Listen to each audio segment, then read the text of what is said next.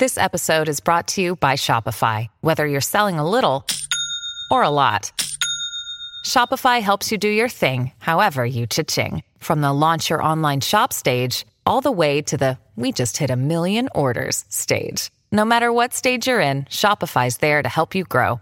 Sign up for a $1 per month trial period at shopify.com slash special offer, all lowercase.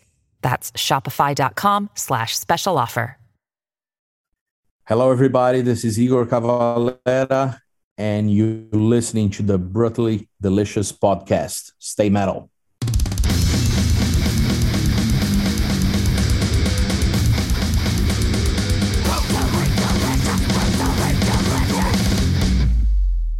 You're over in uh, England right now? Cool.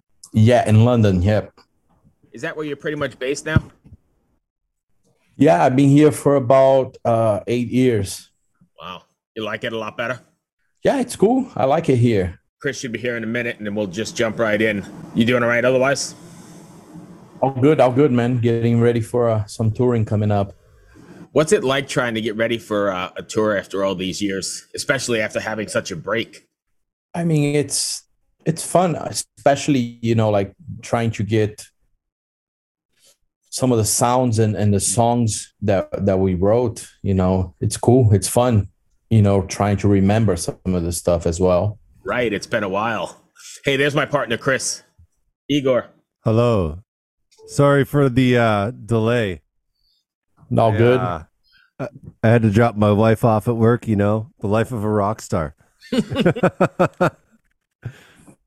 We were just talking about what it's like to finally uh, get back on the road after all this time and playing those older tunes. Oh my god! Yeah, I, I just heard you say it. It must have been a trip having to go back and relearn songs. Like, how old were you when you wrote those songs? I mean, that's that's the thing, you know, uh, like 19 on the Beneath the Remains.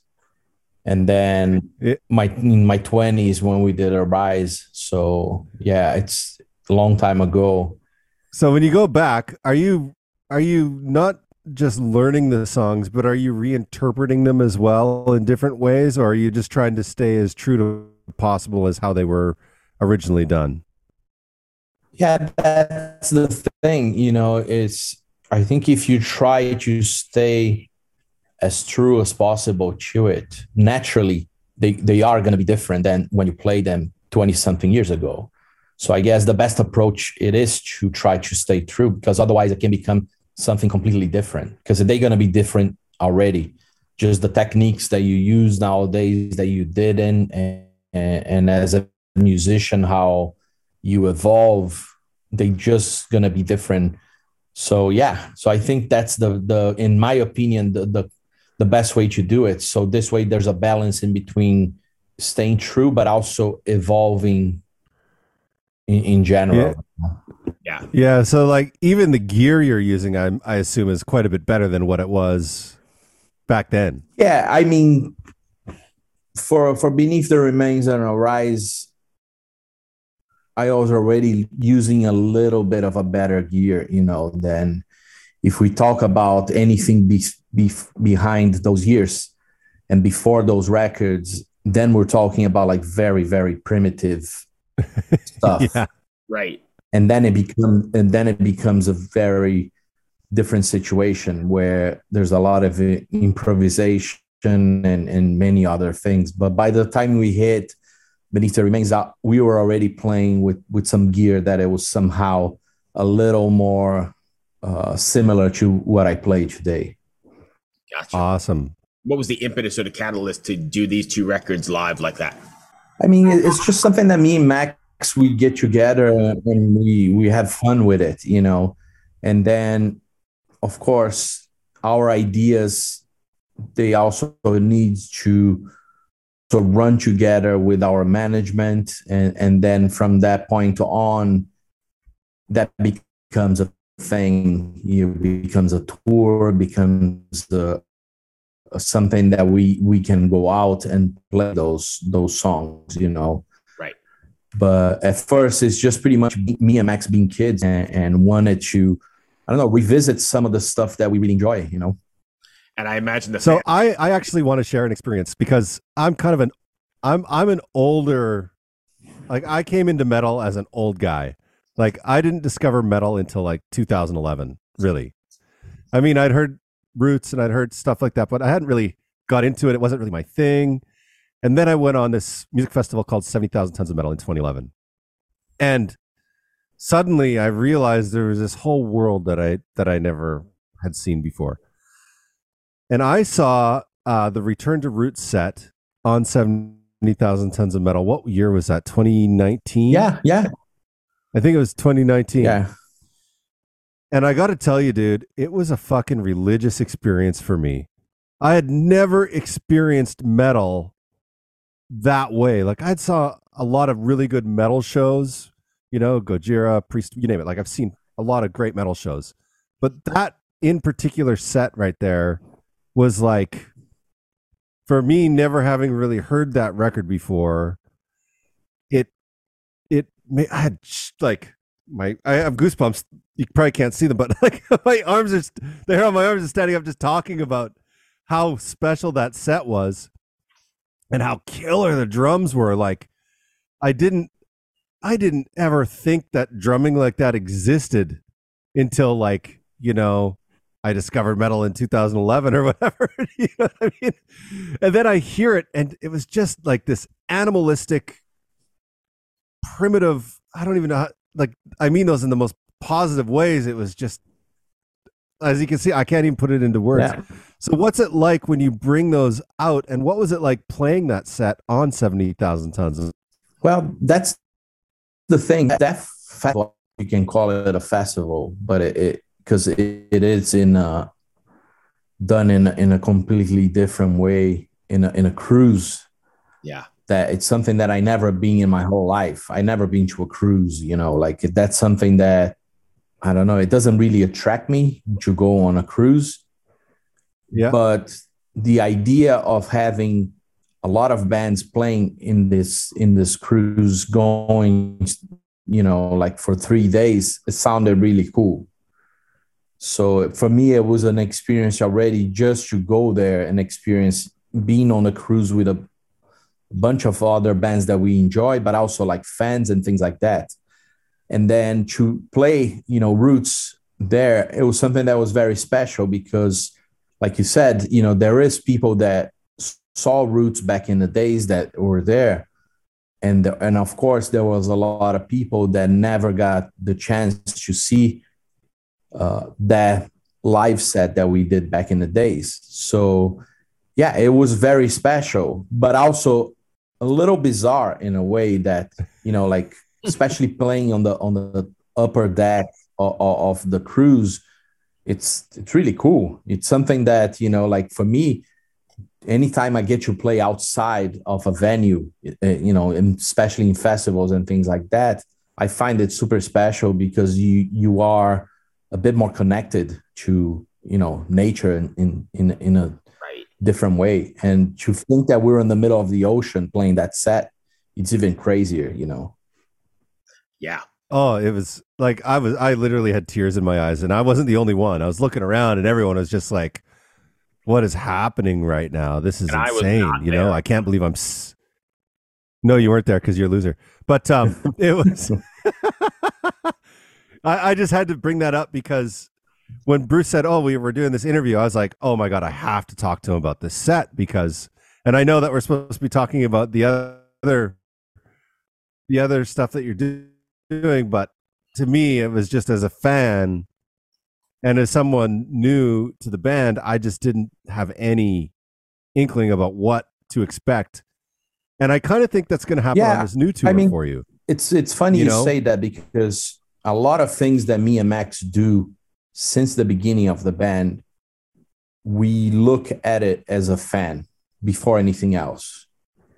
And that's an approach that we always had with our thing was like, of course, there is a, a business side to things, you know, a, as the band gets more professional, but we always trust that big, you know, gut feeling that we had as fans when we go do something you know like even like the whole idea of, of playing old records again it's something that it comes from a fan mentality more than a professional thing because at first when me max were ta- we start talking about this my initial reaction always being like a bit selfish and it's like oh man whoever saw that back in the days they already saw it and, and that's it. It's over. But then me thinking as a fan it's like no that's that's not the right way to look at it because there is bands that i would love to see today that I didn't have a chance to see when they released their records, when they were doing those tours. So I think it's a balance between those two. And then we get to where we are, you know, like doing the roots and now doing Beneath and Arise. It's something that at the end of the day, we have a lot of fun playing those songs. You know, that's that's that's the the the final point. Is like I love hitting the stage and having to play, you know, a lot of those beats, a lot of the stuff that I create when I was like a lot younger and having to revisit this, it's a bit of a, I don't know, like it, it has this, this side of me that it brings me back to that time, you know, which is very special. I always been very proud of everything that we, we did. Right. Does it almost make you feel young again? Not that you're old, but like, does it make you feel young again when you play those songs? Like, do you kind of forget where you are and you're back in that place that you were so many years ago? It, it, does have a bit of that feeling because when you are connected playing those those uh, those songs, you lose a bit track of, of time and space, and and that's something that I hear some musicians you know talking about that, but it's very true. Like if you're that connected to the music, you're not really thinking where you are, but you you kind of like time travel in a way to, to those days. And even even before I have that feeling that when when we started a, as musicians you know playing in a garage it brings that whole energy back you know. Do you ever find yourself when you're when you're playing the the older stuff like that like you're playing and suddenly your mind like you know how an artist has the ability to block out their sight and just look inside their mind? Uh maybe that's the wrong way to put it but um do you ever find yourself playing and suddenly you're at like a festival somewhere else in the world and and then suddenly you're like oh my god i'm back in i'm back in the club now. Oh shit i got to get back on track. Well there is a i wouldn't say that literal like of going into a place you know like a, a festival back in the days or, or a concert. But there is a, a spot that you hit when when you are that connected again with the energy with this flow of things where you do lose a bit of a an idea of what's going on at that moment. Right. You lose yourself. So cool. and, and that's that's something that i find quite special. And i think it's something that not only with music but i think with art in general we can do those things you know where we can connect that much you know it can be by reading something that you lose time, you know, like track of timing and things like that, watching a movie, listening to something, and playing the the instrument also does that effect, you know. Amazing. Sorry, Bruce, I'm stepping all over. No, you. no, that's fine. What I was going to ask is, and we asked this quite a bit of bands that are, you know, a little bit older. Your your fans are going to be, or your audience is going to be multi generational at this point, right? You're going to have people like my age bringing their kids to to see these original shows. What's that going to be like? But it's it's something that we don't really think about it as far as like how you measure who's coming to the show because I believe it's it's a very free kind of idea of, of who comes to see what we do and sometimes it can be as we know metal it's something that sometimes it, it, it can be more fashionable. And there's times that everyone hates metal and there's times where a lot of people are more into it. And we just travel through that. So we don't really know if our audience it's going to be mostly of older people or if it's going to be a, a, younger wave of, of a generation coming in. So although those things are very difficult to dictate but at the same time i find quite special that there is all these young people paying attention to something that we did many years ago and still relevant and that's that's just very special, you know. And that's something that you could have never imagined, right? I mean, being a kid Um, from from Brazil, all of a sudden, you know, how many ever years later, these records are still relevant that people are bringing their kids and grandkids. That's you couldn't have imagined that ever, right? No, and that's something that if if you think about it when you are doing things, you're probably gonna mess that up. Again, and then then you're putting yourself in this this business focal focus.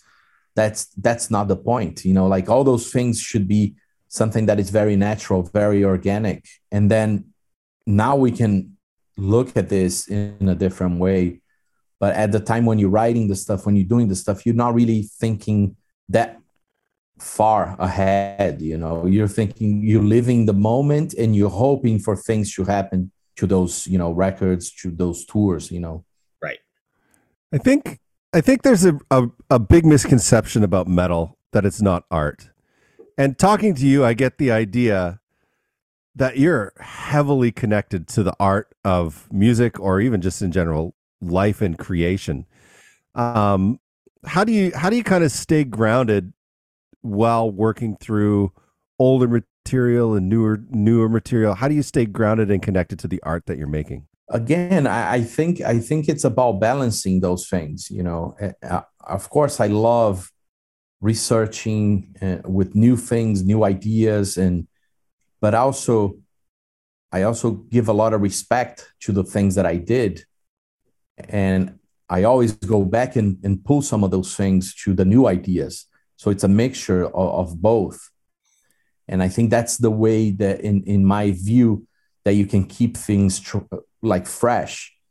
It's not forgetting about the past and just moving forward. It is moving forward but always going back and picking some some things that can help you you know especially with such a strong base that you create you know with, with whatever you did through all these years you can't just throw that all of that away. So i think it's it's a combination of both. And that's how i think a lot of musicians stay uh, relevant is by doing this. It's by not only living off the fa- the past but also doing a mixing of what it's now how important it is to be now here.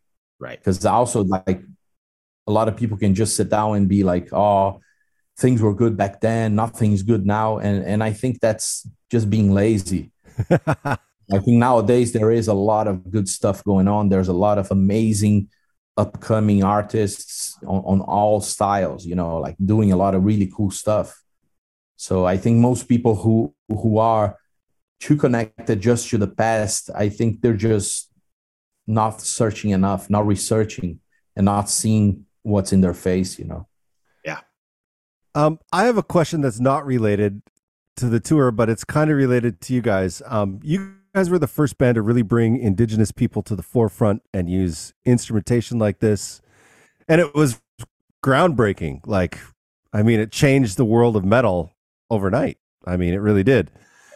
Um, but I was just watching Rock in Rio, uh, the one that just passed, and with Gojira's Amazonia, and how they brought out uh, indigenous people out as well. And how are you guys connected in any way? Have they reached out to you for advice in any way, or how do how do you kind of look at what they're doing with that record? you mean gojira Yeah, yeah. I mean, we know the guys. We we we are friends with them, but it's it's just I can just see a huge influence on on things that that we did, you know. And and I look at at that again as a a, a very groundbreaking thing because at the time I don't even remember like this whole thing with with like metal bands going back to their roots, you know, even like Norwegian bands doing like Viking stuff that wasn't a thing back then. Right. That's what I'm talking about. Yeah, later that became like, oh shit, we can look into our past and and bring some of that stuff that it totally makes sense to the music that we do today. And that's something that we did. And I find myself sometimes very, very proud of that because Yeah, I should. think that's that. Yeah, that's one of the legacies I think of, of, of Roots. You know, some people look at Roots as a again as a as, as our biggest selling record which it's fine but i like to look at roots in, in a more on the other way around where we were trying things that at the time they were very risky Yeah. they were not not the typical thing that every metal band was doing. We were pushing the limits of things that could go completely wrong. So it was a risk you know at the time. It w- we didn't know how it would work out you know by doing you know doing the thing with the Xavantes tribe recording with them and bringing all those elements. It could go completely wrong. We didn't know at the time. Right. it was just we again we had this gut feeling that it was it was the correct thing to do. And to see a band like Gojira doing this nowadays it totally relates to to what we did the work that we did you know 30 years ago you know? Yeah. I think they'd be the first to admit it, honestly. yeah and, and, and we're 100% you know very very uh, proud of it you know? Like because i, just- think not, not only gojira but I, I i see this whole there's a lot of more of, of the metal you know even there's a lot of uh like people going back to to ideas and, and you know there's there's a lot of like black metal bands nowadays that they do a lot of things with, with their roots with, especially with the american indian roots you know there's there's a lot of like and those things back then they were not common you know they were not so i feel very proud of it you know that we we kind of launched this idea and nowadays it become it became a thing you know Yeah, but every record that you've done was is a build up, right? Like you I think your band has always been kind of a risk taking type of band, really. yeah You know, artistically. yeah and luckily at the time we had a label that backed up a lot of those ideas and that's also another thing that is important to point that as a band sometimes you need to be strong enough with your ideas that you're not gonna give up them. Just because somebody might say that it's that might not be the the correct uh business way of looking at it you know? So we had to step our feet and be like look this is this is how it's gonna be. And then luckily we didn't get the plug pulled out of us you know Thank God, or where would we be? So you guys I th- yeah please correct me. You were on Roadrunner, Yeah. correct? So how how does a band from Brazil end up signing to Roadrunner? This is a question that I've always wanted to know, and now I can ask you. Wow, that's that's also the thing. Like the band started in 1984 in Brazil, so we were doing a lot of underground work for many years before we got on Roadrunners like radar. So it wasn't like we just started and then we got picked up by a big label at the time.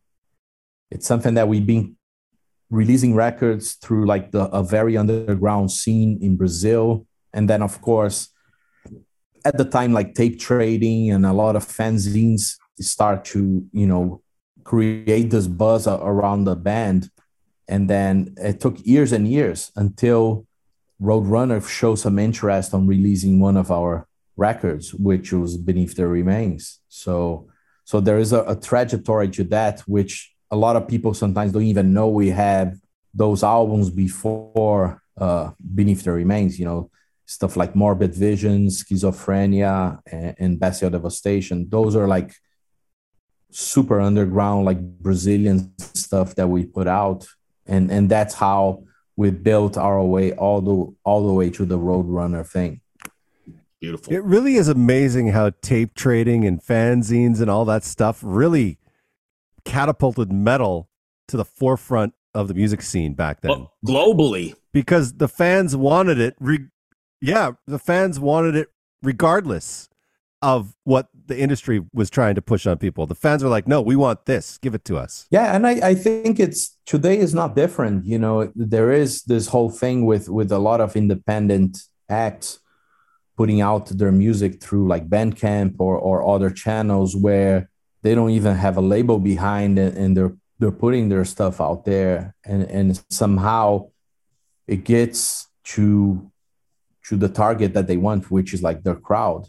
So I think it, it's always there's always a way of, of pushing your music to the right channels, you know. Yeah. here's a here's a question that I that I would like to a- ask. Um, when did Sepul? When did you realize that business was a major part of what you were doing? It was not even us. It was the the the minute we we had a management behind us, you know, and that was also very important to have that. Once you have a management, they, then they can do all the fighting for you, you know, with the label, with booking agents, with festivals. And, and, that's real. when you realize you need to form a team. Yeah, you need to have a, a strong team with you. And, and yeah, and that's that's you know, and that's like any other band. That's so important to have those people behind you.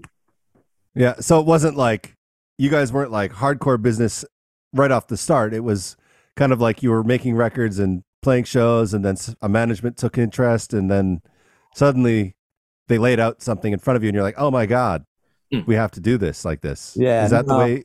No, I think it, it was a lot more like we we knew we always being very focused, like we're saying, you know, to the point of me and Max sending tapes all over the world, you know, like exchanging. Those things were were already us connecting like to a network of fans. Yeah. And then of course later things get a lot more serious when you have a big label involved. So yeah, so there is, but there is a, a, a side of it that I think it's really important also for for bands who are starting, which you, you gotta be focused. You know, you gotta put all your effort into it. You know, because otherwise it, it doesn't happen. Right. I started out kind of like just playing shows, and then suddenly I realized, oh God, no, it's got to be all business all the time. Go and it was just nonstop, 24 hours a day, trying to find some pathway. Right. You know, and you meet a lot of younger musicians. So I'm glad that you pointed this out. You meet a lot of young musicians that think that someone's just going to drop in, and then that's when things get serious. Yeah, I, I, I think that there is a, a combination of both. You know, I, like I said, the focus is very important you have to work really hard a, a, as part of this otherwise again it doesn't happen but at the same time there's the other side of it which is the focus it cannot not only be the success right. you know at the end of the day we were not looking at, at numbers. We were not looking at, at we were looking at writing some amazing music that we love. So that was like the focus. You know, like even when we wrote later like the albums our idea wasn't like oh yeah we're gonna write this out because it's gonna sell a lot. That wasn't the final focus of us. It was always like man we're gonna write the best songs that we could write now that we love and if that becomes something that sells then it's amazing. And, and I, it becomes a lot more easier for you to accept the other side as well if it goes completely a failure. If you did something that you love it's a lot easier to accept that. I think fans I'd say goal achieved that, yeah but i think oh yeah goal achieved but i think fans connect with that right? They connect with the organic yeah. Nature of things and know that it's not fabricated to sell a record or to sell out a tour you're writing the music from your heart from the jungles from wherever and people connected with it. Yeah, and I think that's something that fans can smell that a mile away. Right. They know when it's something's fake. The same way they know when it's real and, and they can they can relate to whatever, like musically, lyrically, even the visual identity, all those things, you know, they, they can they can see if it's real. There's no gimmicks, you know. Yep. Well, I appreciate. We're running out of time here, I think. So uh, I appreciate your contribution to metal. Thank you, sir.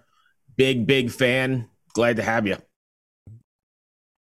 Yeah, thank thank you from the conversation. I think it was very interesting because that's something that it's always important to to talk to people that understand also the other side. So I think the questions were great. Good, thank you. Awesome, thank you. Um, I just wanted, we don't have to keep this in. I just wanted to say thanks for that show on 70,000 Tons of Metal, dude. It was like, I came home and I just, as soon as I got off the plane, I jumped in the car, roots, go on 10. And it's all and it's it's it's in the playlist all the time. Oh, yeah, Because- no, it was a, it's such a, a special event. You know, I have to say, I was buzzed because uh, I, I watched uh, Napalm Death, then on Death, and I watched like Dark Funeral, uh, this band that I really like. They were also playing the same spot, like in the in the top, like By the pool, yeah. balcony kind of thing. It was so cool, you know. So yeah, hopefully we'll do that again. Yeah, I I mean, fingers crossed. And oh, we didn't ask this, but we need to ask this. Uh, we already know, but the people that listening probably don't. When does the tour start, and where are you headed to? Okay, so this the tours that we start in. Uh, I fly to the U.S. on the 26th to to do some rehearsals with Max and the, the rest of the band, and then we start, I believe, in California, and it goes all the way. So it, there's a lot of dates. I don't have them in front of me right now. Okay, but it starts early October. Yes, yes. So- Okay, So it's Cool. going to be very uh we're very excited you know it's it's we're planning to add some things that we didn't do on the last tour so there is going to be some extra stuff added to the to the menu Oh God, I hope you guys come to the DC area. Please come to the DC area. I got to look at the dates. I'm Yeah, pretty yeah. sure I saw a Maryland date, Chris. It's then the pro- are you where are you playing the Fillmore Silver Spring? I, oh, think okay. so. I, got to look. yeah Okay. i'll look in the dates but yeah hopefully it will be it will, it will be there So awesome, dude. Thank you so much. So All right. I appreciate you Thanks, taking the dude. time. Thank you for your contribution to metal, and hopefully we'll catch you soon. all right see you guys later See you. Well, Bye bye. cheers. Hey, this is Chris Swinney, formerly of the Ataris and currently host of That One Time on Tour, part of the Sound Talent Media Podcast Network. Have you ever wondered what it's really like on the road? The highs can be euphoric, but the lows can be crushing. Join me every week as I chat with industry pros about what it's like living out their wildest dream and, in some cases, their worst nightmare. Past guests of the show include members of NoFX, Pennywise, Bad Religion, and more. Listen and subscribe at soundtalentmedia.com.